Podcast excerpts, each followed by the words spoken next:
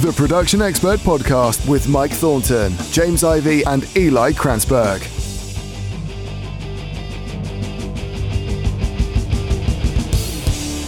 Welcome to the Production Expert Podcast number 442. It's October the 19th, 2020. I'm Mike Thornton. I'm James Ivey. And I'm Eli Krantzberg. Okay, we've got some great deals from our friends at Wave, Synchro Arts, Universal Audio, RSPE, Editors Keys, and Avid, all on our deals page. So do check those out if you're interested in saving a bit of cash. Okay, let's get straight on to the talking points, and these are sponsored by Arturia.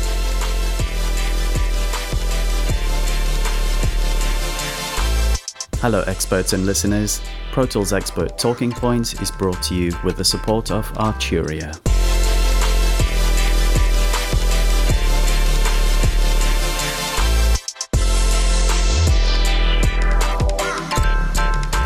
Arturia has a wide selection of software effects, including three compressors, three filters, three preamps, and three delays you'll actually use.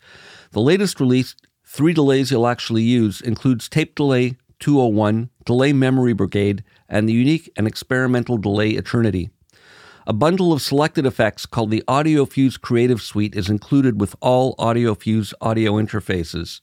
Follow the link in the podcast article or visit arturia.com to find out more on the effects you'll actually use. Okay, now today we're going to talk about control surfaces, but not control surfaces in general, but ones more specifically targeted at uh, plugins. So, we you remember there was the uh, the Behringer unit, the BCR two thousand. BCR two thousand. Yeah, um, um, it was four rows of eight encoders and two rows of eight buttons and you know sort of the, the programmy type stuff. Um, had the potential for being a really useful thing. But of course, with all these things, as I'm sure we'll go on to, it's the mapping that lets them down. Yeah. In, in my opinion, just putting it out there to sail off into the wind. Certainly in the Pro Tools world. Um, then Mackie came out with something quite similar. Um, and the reason we sort of popped into this subject area today is the recent uh, announcement of um, a unit from MP MIDI Limited, which in essence is, I suppose, a touch screen or certainly a screen. So you imagine a screen flat on your table with various rotary encoders round the edge. Uh, we'll put a link to the article where we were uh, where we've profiled this. Uh, so if, if, it's something you're not aware of, you can take a look. Um, because they've really realised that as they say in their in their blurb, there's a big gap in the way we control software plugins in a DAW, um, and that's a challenge. And the other challenge, which James has already uh, intimated, is some DAWs do make it easier than others. I think we'll say at this point. Um, That's being very diplomatic. but but also, to be fair, it's not really it's also just not necessarily down to the DAW uh, support. It also has to do with how the developers have written their code, as in the lookup tables. Um, and, and I, I, spotted this, in fact, on the uh, Pro Tools video for this MP MIDI, MIDI controller, because they've done a series of videos showing it in operation on different uh, DAWs, and the very first one highlighted the problem because the controls didn't have nice names like EQ, you know, frequency, you know, boost, cut, you know, names we would expect. It, it was just a load of blurb, you know, random characters, and um, if if you've ever used some of some of the other devices, even some of the formal Pro Tools approved devices, uh, you'll know exactly what I mean. Um, but again, I think we'll uh, we'll come back to that. So, uh, looking at the logic world, Eli, mm-hmm. um, how does this and other solutions uh, work in terms of plugin control for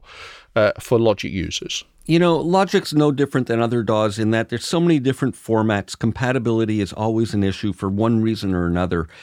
Um, you know, for Logic, with, with yeah, I mean that's the thing. Some of these third-party devices have scripts that you know match up nicely with Logic, and others are require a little more user programmability.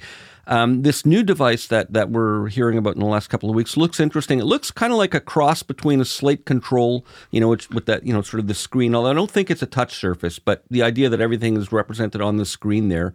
Um, you know, and not just one or two lines of an LED, but but you know, a nice big display of the plugin, and then of course rotary encoders. But um, in terms of the Logic world, like yeah, for example, it doesn't support the um, the console, you know, the Softube console control surface directly the way other apps do. Um, I think it's hit and miss. It depends on on which you know which which devices, and some are supported better than others. Like I think most DAWs, you know, is the case with most DAWs.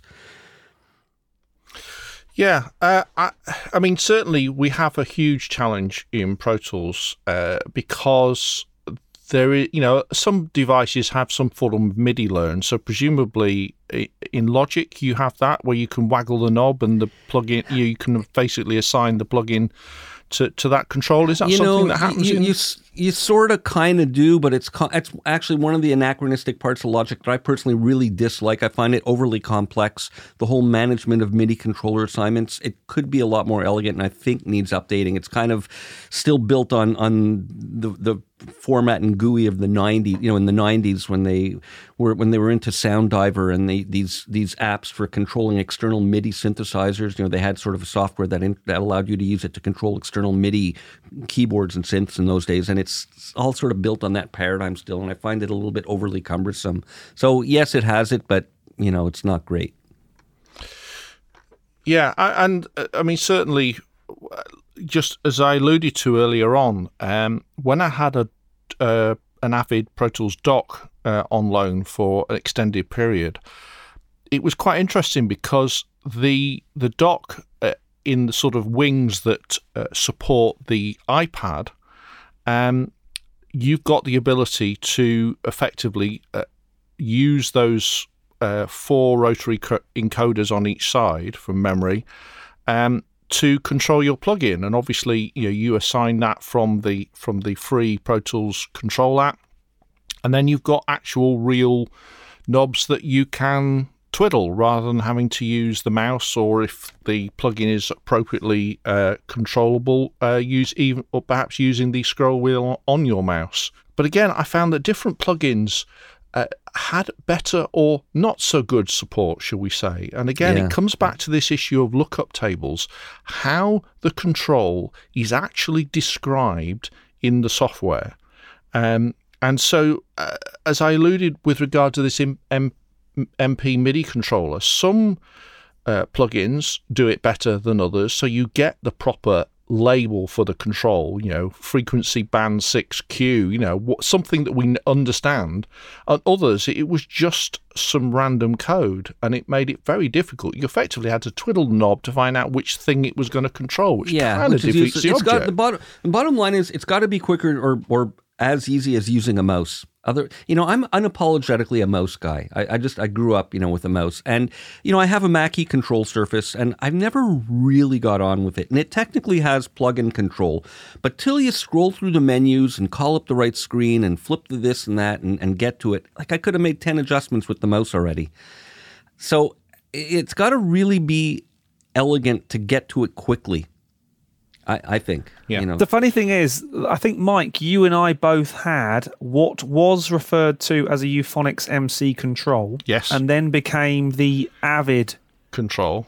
Control. Yeah. And I remember the first time I w- when when Avid first acquired Euphonix, um, the I was working with Avid as part of the demo team, sort of trade shows and events and stuff. And we you know, we we had our new colleague from Euphonix, yay, came to do some training with us on all the on all the Euphonix controllers, and um, and I went, this is brilliant. And then you start getting into it, and you have to. Um, they had was it eight buttons, four buttons, four knobs down the side of each side of the screen, wasn't there? Yeah, Or I on, that's on the dock, but but the No, but this, oh, is, I this is actually yeah. on, on the on the Euphonix on yes. the MC control. Sorry, yes, I'm with you now. Yes, four, absolutely. four knobs down either Yeah. side. And I remember the, the the biggest problem is knowing what those are assigned to Right. from the very small, I mean, almost microscopically small text that was above them on the on the screen on the representation of the screen, and then there being no logical way to how they would be how they'd be arranged, how they'd be grouped. Yes. In my world, you'd have uh, say say you were looking at EQ three, for example. I would want to see the frequency, the Q, and then the cut and boost yeah, for Yeah. each one. But what they would do is they wouldn't blank out the bottom one and say, "No, you've got your three parameters for that that band." What they would do is go, um, and again, this is me- memory serves me correctly. I'm I seem to remember. You'd have frequency, Q, cut and boost, or gain, let's call it. Then on the fourth fourth encoder down, you'd have frequency for the next band. Then you'd jump over to the other side of the screen. Then you'd have Q, and it would just be a complete and then mess and of then how you'd have a load of pages, and so suddenly you'd yeah. have to be to work on one band of the EQ in in this example. you you'd be split multiple across pages, yeah. multiple pages. Yeah. Yeah. And it was just just a mess. And I think that's the problem that all these one size fits all plug-in controllers are having. Even even things like the S6, I still don't find it 100% intuitive how they arrange things. Well, now, no, I because know, it's down to how the plug-in manufacturer did those look, lookup Right. tables. Yeah. It's it's not intuitive. It's it's it's really it's frustratingly challenging. You know, for, remember- what's, for something that should be so it's so straightforward and so intuitive, it's a real challenge. It's, it's the same thing I remember with AutoMap. You know, I have a Novation keyboard, and it's the same Ah. idea. It- You know, it's good in theory, but this idea you got eight knobs or or sliders or knobs, and yeah, exactly. It maps them out. You know, three or four across relating to one band, then one or two to another. Then you got to jump pages, and it's all over the place. And you know, the problem with all these, I think, is if you're doing one thing all the time, you can learn it and get used to it. Let's say you're, you know, you're a mixer and you're sitting, and you're spending six hours a day mixing, and you're working with, you know, a dozen regular plugins. You can get used to it. But you know, I think most of us do a bunch of different things, and it might be a week till I come back to you know something I used a week uh, prior in, uh, in the same situation. It, it's it's hard to to get all this under your fingertips when it's you know not obvious like that. And, and I think let, us get political just for a minute.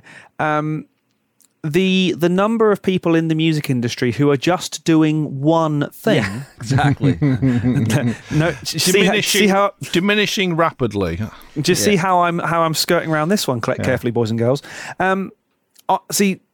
I, I don't think there are that many people I now in the music industry the who do yeah. just one thing. Yeah, I think we're all um, jack of all trades, hopefully hmm. masters of Quite one a few or of two. them. Yeah, No, hopefully. no, but you watch these videos with you know Chris Lord Alge sitting behind his big console. He's spending six hours a day doing it, and sure, he's got all his workflows you know right at his fingertips. But yeah, when you all of the rest of us, one day we're tracking vocals, worrying about punching in and pre-roll and, and monitoring. The next day we're mixing something. Next day we're editing dialogue. Next day we're cleaning up audio. I mean, it's all kinds of different tasks that. Welcome to my world. Yeah. yeah, all our James, worlds, yeah. but James, you've got a s we we we.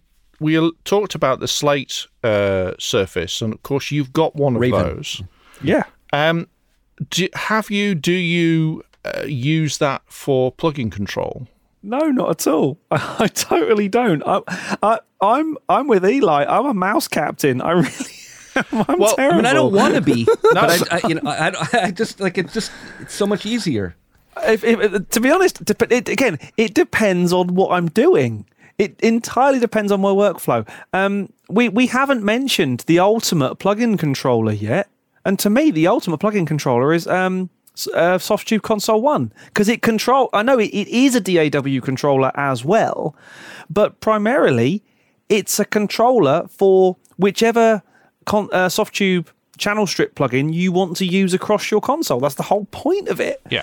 but sorry, getting back to um, all things Raven. No, I don't. I, I totally don't because to me, we've all we've all seen the very impressive rapid workflow videos, the promos that Slate have produced, and I've never been able to work that fast. Honestly, Really, I'm, I'm curious. How are you using your Slate Raven? I really am legitimately interested. I so can't tell you. Uh, okay. I, no, I can. I can. I. So I have two Pro Tool systems running in the studio. I have the, my main PC based system, which uh, is running with my console. And to be honest, why why have plugins when I have an, when I have analog gear? Well, yeah. that's a whole nother debate. I know, um, but primarily I'm using my Slate Raven as a touchscreen editing controller for For video. editing, actually editing audio waveforms. No, editing editing video. I hardly Oh, use it for audio. I can, because you can have um, multicam running on it. I actually use it as a as a touch editor. And bear in mind, I'm not using any of the Slate plugin overlays for this because obviously it's the overlays that make the screen multi-touch. Yeah. And by by overlays, I don't mean a physical thing. I mean a software thing that um, the the Ravens the Raven software effectively. I am using my Slate Raven with Final Cut Pro and um, Adobe Premiere Hmm. for multicam editing, so I can see all nine cameras. Because effectively you're ha- vision mixing on the Yeah. fly. Yeah. yeah, absolutely, and it's ace for that. It Yeah, really I mean, I cool. can well imagine that's being incredibly intuitive. I want that picture now. tap. Yeah, that's ex- and and that's how I use it. I say Yeah. when I say I can't say, it's not because I'm doing something covert or or or naughty with it. I'm just not doing audio with it. fair enough. Getting back to that particular article, the um, the MP MIDI, it reminded me of something I saw back at NAMM about. Oh, bless NAMM. Oh yeah, where you- somebody just plonked something down on a touch Yeah. yeah, it- they're called Tuna Knobs. yes. Um, and I think they were about 30 quid, 30 bucks for, for eight, I think. And at the time I thought, that's quite a lot for a stick on suction cup thing. And I, I wish I'd bought some there and then because I haven't seen them since, but they do still exist. Um, I Googled it. But that's what it reminded me of. Get yourself an iPad Pro or, or an iPad or, or even your phone. Stick some of these things on, and there you go. You've got you've got control of your touchscreen. Mm. I, I bet they work on Raven as well. I bet they'd work on on hmm. pots on the Raven. Of course, Yeah. you, you need to make sure that the, all the plug-in windows are in the right place. But with something like a, an iPad, either controlling a soft synth or controlling a plug-in, that's always going to take up the full screen real estate of your iPad. These things would be perfect. How, Tuning many, how many of them can you fit on? You know, an, uh, even an iPad Pro? Can you fit Well, on? they've got, I reckon the iPad they've got running here, they've got six very close together, and they're not even taking up a quarter of the screen. Mm-hmm. Not even close. But so then I you're reckon. still you still got to deal with them scrolling through. You know, that's only controlling six things on an Absolutely, yeah. That's, that's is- nowhere it's- enough. You could probably have, if you were using just one virtual instrument, say, like, I don't know, um, some sort of heavy lifting synth on your iPad, and a lot of people do now use um, iPads for music creation in association with their DAW or whatever. Um, I bet you could have sort of seven or eight of these on on on the screen at the same time. And work really intuitively and really quickly, and just sort of dial dial your sounds in, store it. Of course, you've then got to take them all off to use the next app, but you know it, it's thirty quid as opposed to I don't know how much the um, MC MIDI MP MIDI is. Uh, I think it's six fifty US is the, Yeah, you know, for the- the, Kickstarter It's- price. Yeah. you know, getting getting into the subject of inexpensive alternatives. You know, there's something like the Korg nanoKONTROL. Um, and that's kind of interesting. You know, they're about hundred dollars or so. And the thing is, though, it's all MIDI CC learning that's required, and that's fine. But for me in Logic, and I'm sure it's the same in most DAWs, you know, you map it to, to a plugin or whatever, but then it's different for another plugin. Again, the lab, there's no labeling, there's no names. And what if you open another session and call it up? Is it saved? You know, you got to save a special um, something in the library, a, a preset in Logic in order for it to retain the mapping that you've assigned. Like it, it just it, it's complicated. To, you you got to sort of change your mindset of how you think about using these things. It's painful, isn't it? Really? Yeah, it, It's- it's- it it's- really it's- is it's when you can just grab the mouse. You know, It's- Yeah. You know, one of the things about this new MP MIDI thing that that that little question mark that goes off in my mind is that you know uh, you wonder how's it going to work with so many different brands of plugins, and the answer is that it, it wraps it in like a wrapper, and that's the way that Automap with Novation worked. It it created a wrapped version of each plugin that was you know that worked with Automap. Now the problem with that, and this is especially for us in the industry, with whenever you're updating plugins or installing new ones, it's a real pain in the ass. You know, and we're always I don't know about you guys, but I mean every two three days there's new updates of something or other to install. Um, so every time you're updating your plugins, you know you got to re wrap it or rerun this this uh, at least with the Novation workflow. You know you have to sort of re-scan and you know the, this the wrapper thing for part of Automap. So that was another step to go through when you're updating plugins. All this you know just makes it more cumbersome. More pain points.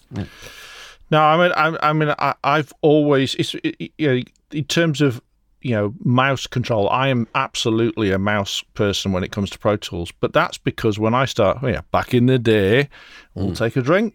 Um, yes, indeed.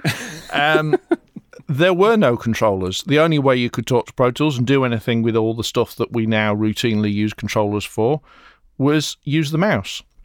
And so my muscle memory and my whole sort of mode of operation is now hardwired, if you like, for using a mouse. I mean, I've tried umpteen controllers. You, James, you referred to the to the MC controller. I tried that. I've tried uh, Command Eight. I tried a whole raft of different controllers. And in the end, I just pushed them to one side because Yeah. I, I, I, my speed of operation using the mouse. Now, obviously, yeah, I, I can hear people sort of saying, "Yeah, but you can't do more than one thing at a time." Yes, I know that, but the speed at which I can work, I find compensates for that fact that I can only change one thing at a time with a mouse. I, I'm totally with you. Yeah. I, The only it, it's funny. I mean, th- and this is not just um, plug-in controllers, but actually DAW con- controllers. Full stop. I recently had spent some time with an Avid S6. Now, totally out of my comfort zone. So a friend of mine sat down with me and said, "Right, here you go. This is this is the idiot's guide to the S6." And do you know what? I finally, finally understood what the S6 and the S4 are for. Yeah. They're not for music. They're for post. They're for hmm. huge, Yeah, yeah, yeah. enormous post workflows. Because they Where- give you that that console experience. I mean, again, what often when this subject comes around, they say, you know, when I'm doing live sound, for instance.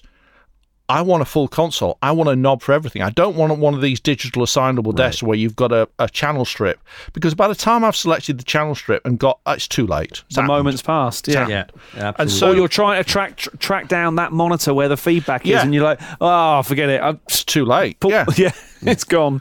so so there's it's not that I can't mix with you know a real surface as it were you know, or, or a real desk it's that when I'm in front of Pro Tools that's my sort of you know my hard wiring kicks in and use the mouse but but the I was thinking exactly that with regard to the S6 that that gives you the large format console experience but it's a controller so Yes. again, as long as the mapping is done well, all those twiddly knobs above the faders, all of which have electronic scribble strips, so they change their identity as you move around and the plugins you select.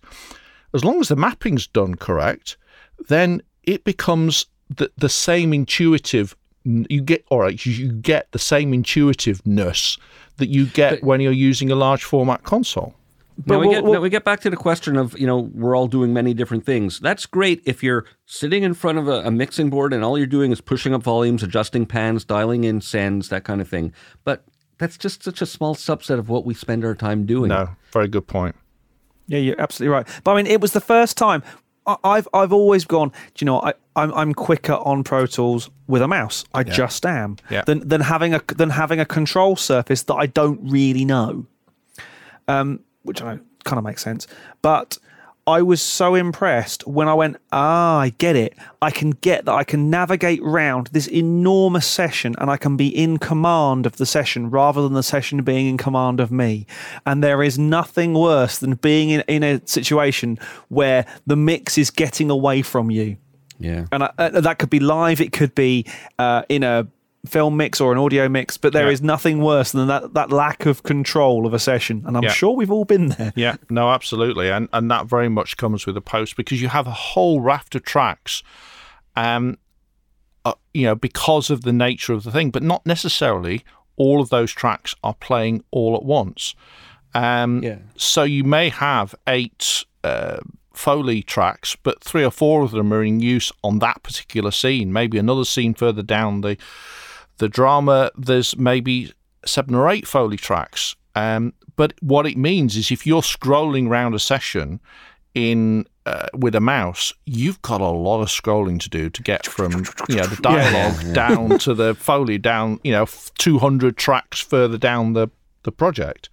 And yeah, once you start using VCA spills so that you can actually literally just break out a certain segment of that project, so the Foley, the eight Foley tracks, because you spill out the Foley VCA, it you're getting to the straight to the bit of the of the project, the bit of the session that you actually need to work on.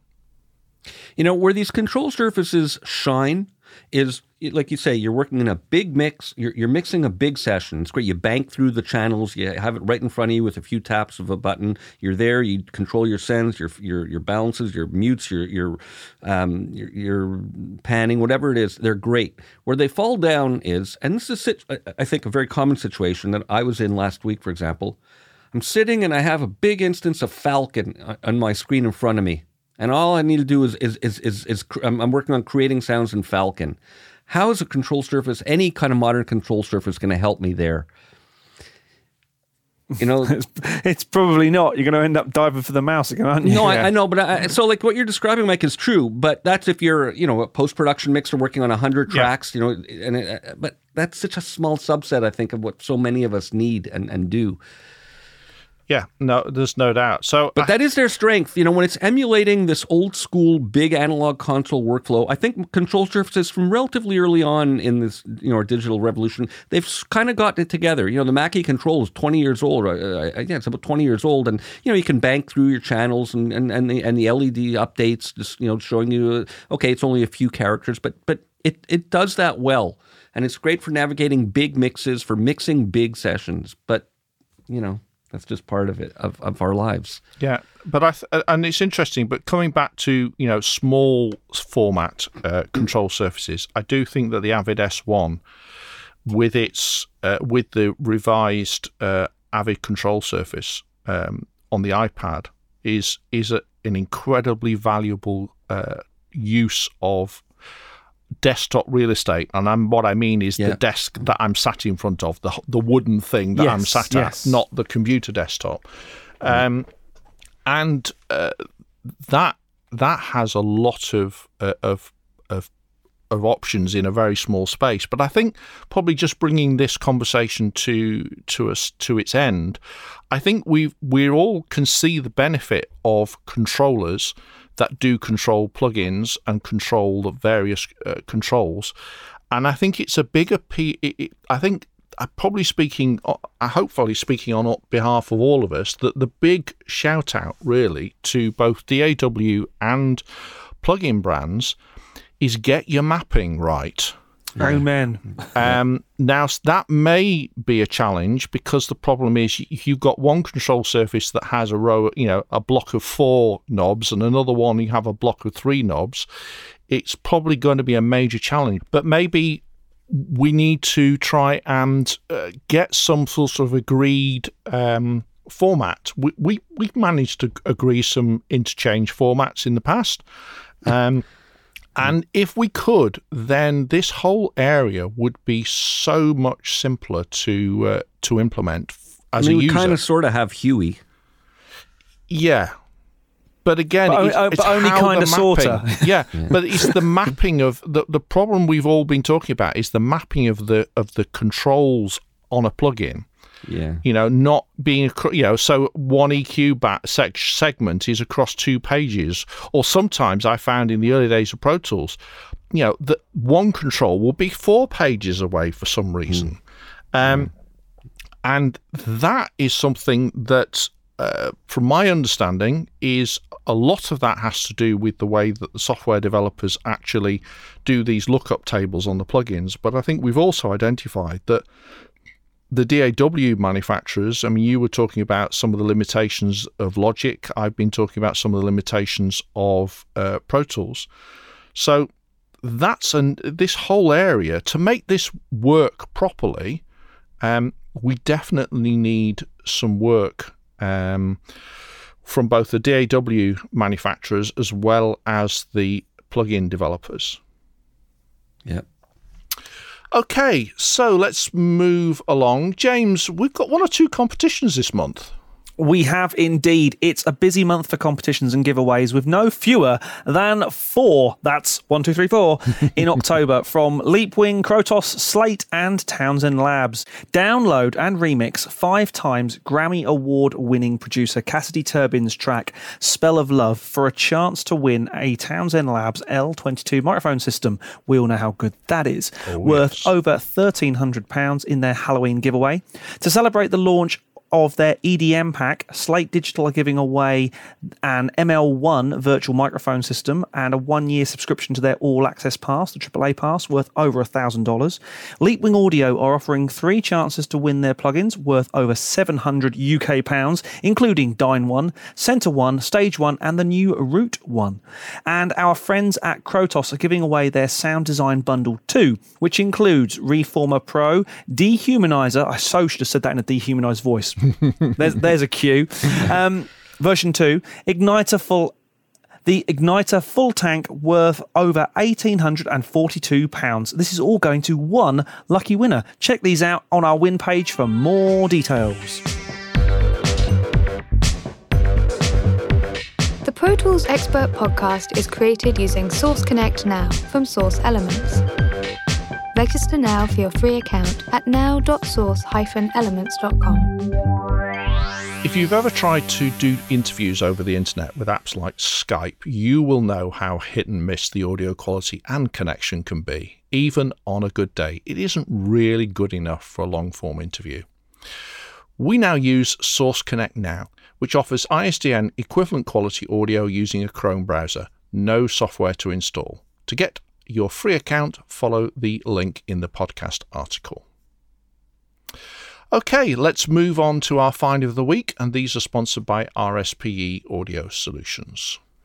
RSPE Audio is up and running remotely. Their team is set up and working from the safety of their homes, and their sales staff are available by phone, live chat, or email to receive and process orders. They have everything you need to build or upgrade your home studio and ensure you can continue to work from home.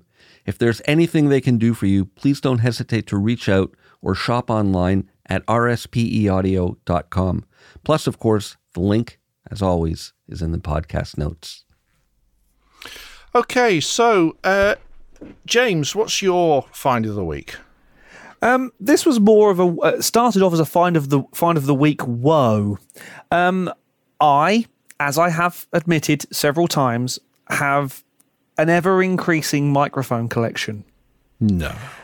No, um, but I was finding that I was reaching for the same old mics time after time. I'm thinking, hang on, I've got uh, 162 microphones. Oh my God.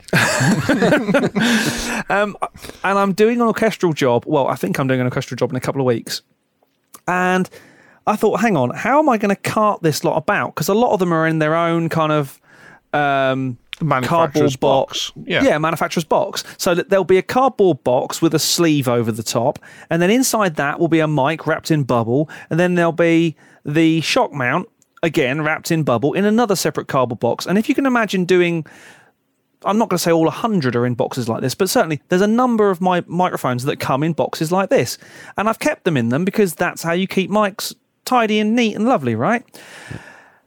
But it's it's very um it's not very conducive to getting mics out and trying them and using them and just you know using them on a day to day basis. So I thought there's got there has to be another way, and there always is. And I found um, a particular plastic kind of tough case, an ABS tough case on Amazon that is used by a large number of microphone manufacturers. They buy this particular case and then have the the foam and everything built out to their own specs. But it comes with that kind of generic, kind of squared, Nearly Um, cut out. yeah, semi cut out um, f- soft foam, and I bought six of them. Well, And at how many 50 mics can you fit in each one? Uh, depending on the mics, I have got five in one, seven in another. Um, all, nearly all my small diaphragm pencil condensers fit in one of them, and that's twelve. Um, they're brilliant, absolutely brilliant. They are they are the cases used by several well-known microphone brands, and they're fifty-five quid on Amazon. The link is down there. Um, Well, I interesting. I'm- suspect, I'm, looking at depending it now. on where you are in the Yeah. world, they'll they'll ship them from wherever they are. But Yeah. this particular one is, is a UK based company, and they're brilliant. They're, they're rock solid. I've got I've got now ten of them in total for cameras and for other bits and pieces and other hardware. They're not just for microphones; they're for anything. So if you've got guitar pedals that are just sort of gathering dust, and of course. This is the main thing. It stops stuff gathering dust, Yeah. but it makes it very easily accessible. I've got some of those really nice, proper um, flight case labels. You know, the plastic ones where it gives you the Yeah. production name and you can write everything that's in them on there. A bit of tape on the edge by the handle, which tells you, you know, which number it is, so you can look and see what what the contents of each one is. Yeah, so it's simple. They're not the cheapest thing on earth. Um, But I they, used to have loads of those. like the Peli cases, which were not uh, are not cheap. They are very No. good, but they are not cheap. But it looks like a Peli case in everything but name. everything but the name Pelican on it. Um, they are very, very good. They're, they've they've got the whole kind of um, uh, what's it called air seal system, Yeah. so the air can get out but not in, and they're really, really good. So I've got ten of them now, which, as you can imagine, at fifty five quid a pop. Yeah, But that's- it it's also stands for my- It's protecting a huge investment. It's it's it's my it's my my twenty percent rule. Yeah, The case and the stand should be no less than 20% of the value of the item. Hmm. Because, you know, if you've got a thousand pound microphone, it makes sense to put it in a decent case. yeah, absolutely. Great, Eli. What's your finder this week? I came across this interesting service website this week called Musiversal. And what it is, you know, we're all familiar with Fiverr, you know, where you can hire a musician to play a track on your line for, uh, Yeah. on your song rather for 20 or 30 or 40 or 50 bucks, whatever. This thing is a, you get unlimited access to session musicians. You pay a monthly fee. I think it's $100 US. Now, that sounds like a lot at first, but when you think about it, unlimited access to session musicians. So if you're a songwriter, you know, I, I'm thinking even if you do one song a month, I mean, it's worth it. You know, you, you, they have drummers, bass players, guitarists, keyboard players, a singer, um, I think a, a cello player. Um, but you know, to, to have sort of access to live musicians to work on your tracks like this, and as I say, if you're a songwriter, and you know, it doesn't have to be finished songs. Let's say you're just developing ideas. You know, if you, if you have this monthly subscription thing, you just can get them to put parts down as you're developing your ideas. And I think it's a fantastic resource potentially for a lot of people to have this kind of access to session musicians. Why are you laughing?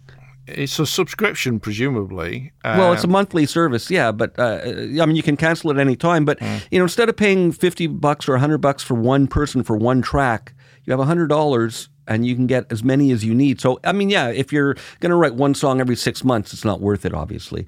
But um, you know, and you can stop and start it when you need. But if you're someone who's a songwriter, and you know that's part of your regular thing, you're, you're writing songs and tracking and, and adding live musicians onto your tracks. I think it's great. Now, couple of caveats. One, like first thing when I saw this, I thought, great. Trumpets, saxophones, trombones, gonna have you know live brass. Yeah. They don't seem to have that. It's a new service. I don't think they have those instruments yet. And the second thing is, you know, how are the musicians getting compensated for this? Because you know you want to feel good about you know about how you're how- you know the people at the other end of the receiving end of this and apparently they're on a salary they're, they're paid a monthly salary they're they have to be on call i think three and a half hours a day and uh, up to three and a half hours a day and, they, and they're on a monthly salary which I, I think it if you know if they're used all three and a half hours every day it doesn't work out that great but the idea is that for for the players you know you can earn a decent amount of money just you know by by being employed by this company. So I don't think they're too exploitative of the musicians on the other end, which you know. Mm. I, I think is important. So anyway, I think it's an interesting service, an interesting alternative to something like Fiverr. Great, great. What about you, Mike? What's your find of the week? Uh, so, um, anybody who uses headphones a lot realizes that uh, sooner or later the ear pads start to disintegrate one way or another. And I've got uh, some Sony 7509, 7506s, and it's been it's been on my list for a while. Um, because at the moment, when somebody wears them, when they take them off, they've got black dandruff. Black bits. Yes. um, and so, uh, yeah, what I was just looking at eBay. I thought, oh, there we go, and almost without looking very carefully, uh, realised that the same supplier had the right ones for the 7509s and the right ones for the 7506s. So clicked on Well, it. Well, that's handy. That, and they weren't silly money. I mean, it was like three quid for each pair of pads, and it was like, okay, I'm to do this. It wasn't until I'd actually done the deed that I realised that actually I'd broken one of my eBay rules, which is I never buy stuff direct from China or wherever, you know. Um, but th- what threw me slightly, I thought, well, no, it can't be from China because the delivery date was less than a week. So I think, how? uh, Anyway, I thought, well, we'll see. It's not a huge amount of money if it all goes pear shaped. But sure enough, they delivered within the delivery window, um, and uh, they are now uh, gracing my uh, Sony headphones, and very, very pleased indeed. So uh, we'll put some uh, links in the uh, podcast article notes uh, for all of these products so you can take a look at them for yourselves. So on that note, uh, it's time to say goodbye from me. It's good night from me. And good night from me. Good night.